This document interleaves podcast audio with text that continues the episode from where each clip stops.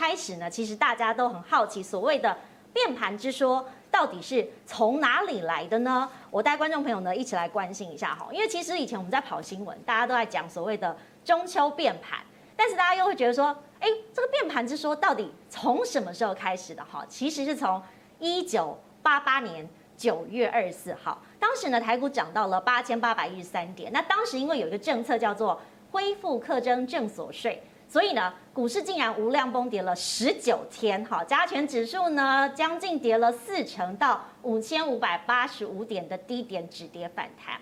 所以其实有了这个前车之鉴，大家就觉得说，哇，放假之前好像不稳定性非常多，所以秋节变盘似乎就变成了投资人每次在股市或者是要放连假之前的一个讨论话题之一。所以一开始我要请教李总，哈，总经理，我们来看一下。秋节变盘，过去的确有些历史数字，看起来的确好像有上涨的几率不错，但是今年大家对于所谓的数字上特别的保守，是不是跟大环境？还有包含了一些题材涨不动有关系哦，是的哦，因为现在大家比较担心的是说，我们在放中秋节的时候呢，其实美国这个 FOMC 呢可能要开九月的会议哦。那你在开九月的会议呢，可能很怕这个突然出现了一些比较特殊的状况呢，杀大家措手不及哦。所以大家现在开始在担心说，那中秋变盘这件事情有没有可能哦，今年又再来一次哦？是。那不过我们先讲一下，就是说，其实我们从鲍尔在八月的 Jackson Hole 来看一下这个板子哦。那 Jackson Hole 的他这个这个呃这个。说法里面呢，他其实特地强调一件事情，就是说，哦，我们今年是没有错，我们今年是可能要这个开始要启动 QE 了。哦，不过呢，呃，这个大家不要太担心哦，这个离升息还很远。所谓的 QE 是说，哦，不是说我不买了，而是我买少一点。哦，那所以呢，我还是在买，哦，还是在还是在买。那所以呢，我们我们他担心他。不断的告诉大家说啊，不不管是现在 Delta 的状况啊，或者是现在通膨的问题呢，这个我们都不要把这个呃升息这件事情呢想得太呃太想得太近哦。所以市场其实对 Jackson Hole 出来之后呢，其实市场是有一点比较乐乐观的看法哦。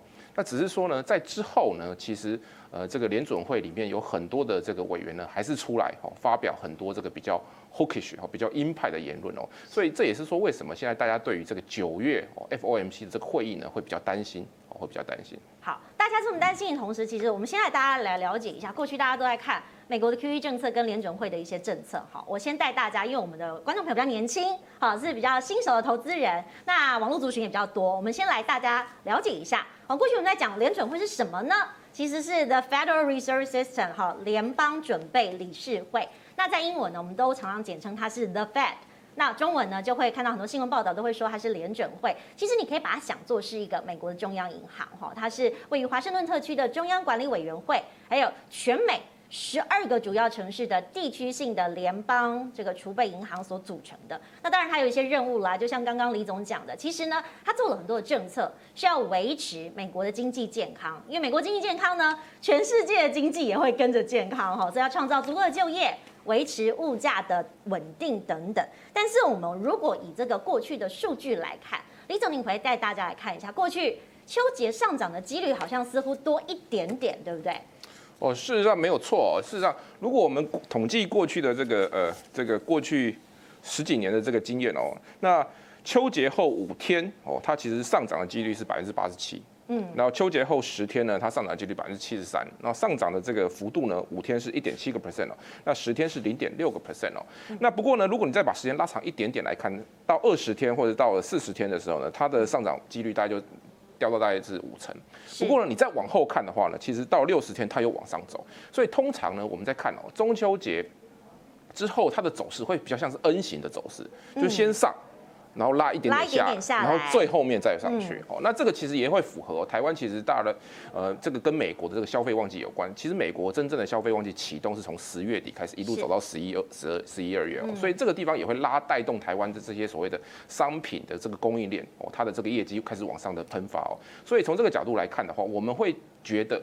中秋节之后变盘，它但是它并并不是说哦，就是一路往上走，它其实会比较像是一个 N 型的走法哦。那只是说啊，这个地方呢，那你你拉回来的幅度呢，那可能就是一点点哦，大概是这样子。刚刚讲说拉回一点点，那朱老师，我们是不是现在就处于一点点的状态？好，未来这个转强讯号是不是从哪些可以看出端倪呢？那个我们就技术面来看了哈。那在往年的经验来说了，这个有我们在股市里面有一个叫长假效应，是只要一放长假呀，这个股市就会讨论要不要爆股。嗯啊，那比如说像春节，那更长了，那个那个每次都说，哎，这个开红盘会涨会跌哈。是，实际上这是一个长假效应，所以我们大致上啊，只要放长假，比如说今年中秋有四天的假，对，后面有两个交易日放假，也就是说下礼拜只有三天。交易日，所以一般的投资人呢，不会不太会在这个地方啊重压他的股票，所以成交量也会缩小哈。所以基本上这是一个正常现象啊，就是放长假前量缩，呃股股价震荡，这都是一个很正常的现象。好，我们就 就我们的大盘呢，大家还是比较关心大盘哦。中秋节后是往上还是往下？我们来看几个技术技术面的一个讯号哈。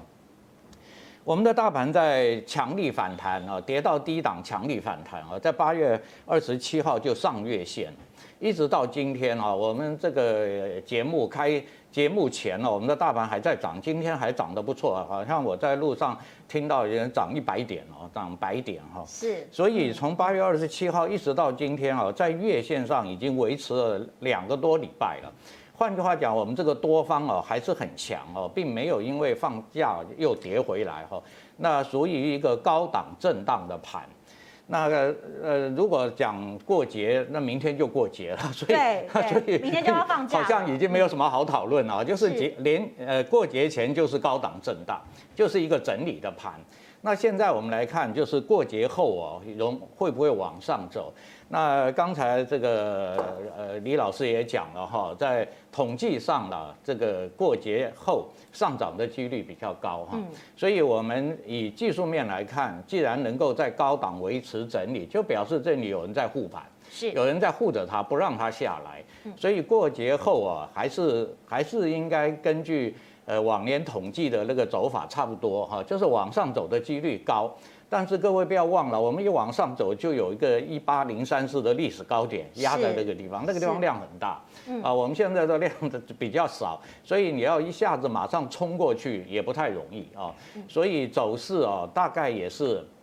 像我这个李老师所判断的哈，会先会先涨，但是会拉回，嗯。啊拉回，那我们这个盘整就变成一个很坚实的支撑了，嗯，因为它突破了嘛，那一突破回来就变支撑了，那这个支撑呢，如果能够有效支撑的话，然后再往上攻，那第四季又本来就是我们台股的传统的旺季，是。啊，那所以涨的机涨比较多，跌的比较少。啊，所以在年底前呢、啊，我们并不是说过了中秋哈、啊，就是年底前我们这个一八零三四哦被突破的几率还是蛮高的。是，所以大家可以期待。对对对，还是会过这个一八零三四哈。嗯。那我们就经济面来说，现在的经济还维持得很好嘛？就资金面来说，也不缺乏资金哦，资金也是很泛滥。然后就技术面来讲啊，如果我们这个一七六三三啊，就是这一波反弹的高点，嗯，如果被突破的话，技术面这是一个这是一个头肩底的形态，因为左边有一个下影线的低点啊，我这边指一下，大家应该就比较容易看到。好，我们来看一下哈，嗯，我们看一下哈，哎哎，看看一下，对对，老师蛮心您您用，嗯，可以吗？哈，有，好，左边这边各位各位看到没有？这边有一个哦，就这个地方。这个地方有一个低点嘛，有一个转折的低点，下影线这个你好，好，那这个地方就是左肩。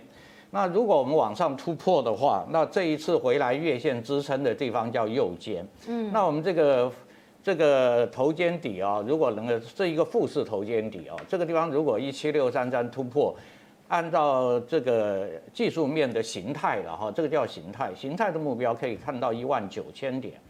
啊，当然我一讲大家很兴奋了，可是还是一样，股票市场都是涨涨跌跌的哈，大概要到看到大概要十一月了哈，大概十一月、十二月看有没有机会啊去到达这个目标哈，所以我个人的判断来说了哈，就是呃变盘嘛，就两种嘛，一个是往上变，一个是往下变嘛，对，对不对哈？所以基本上往上的几率比较高。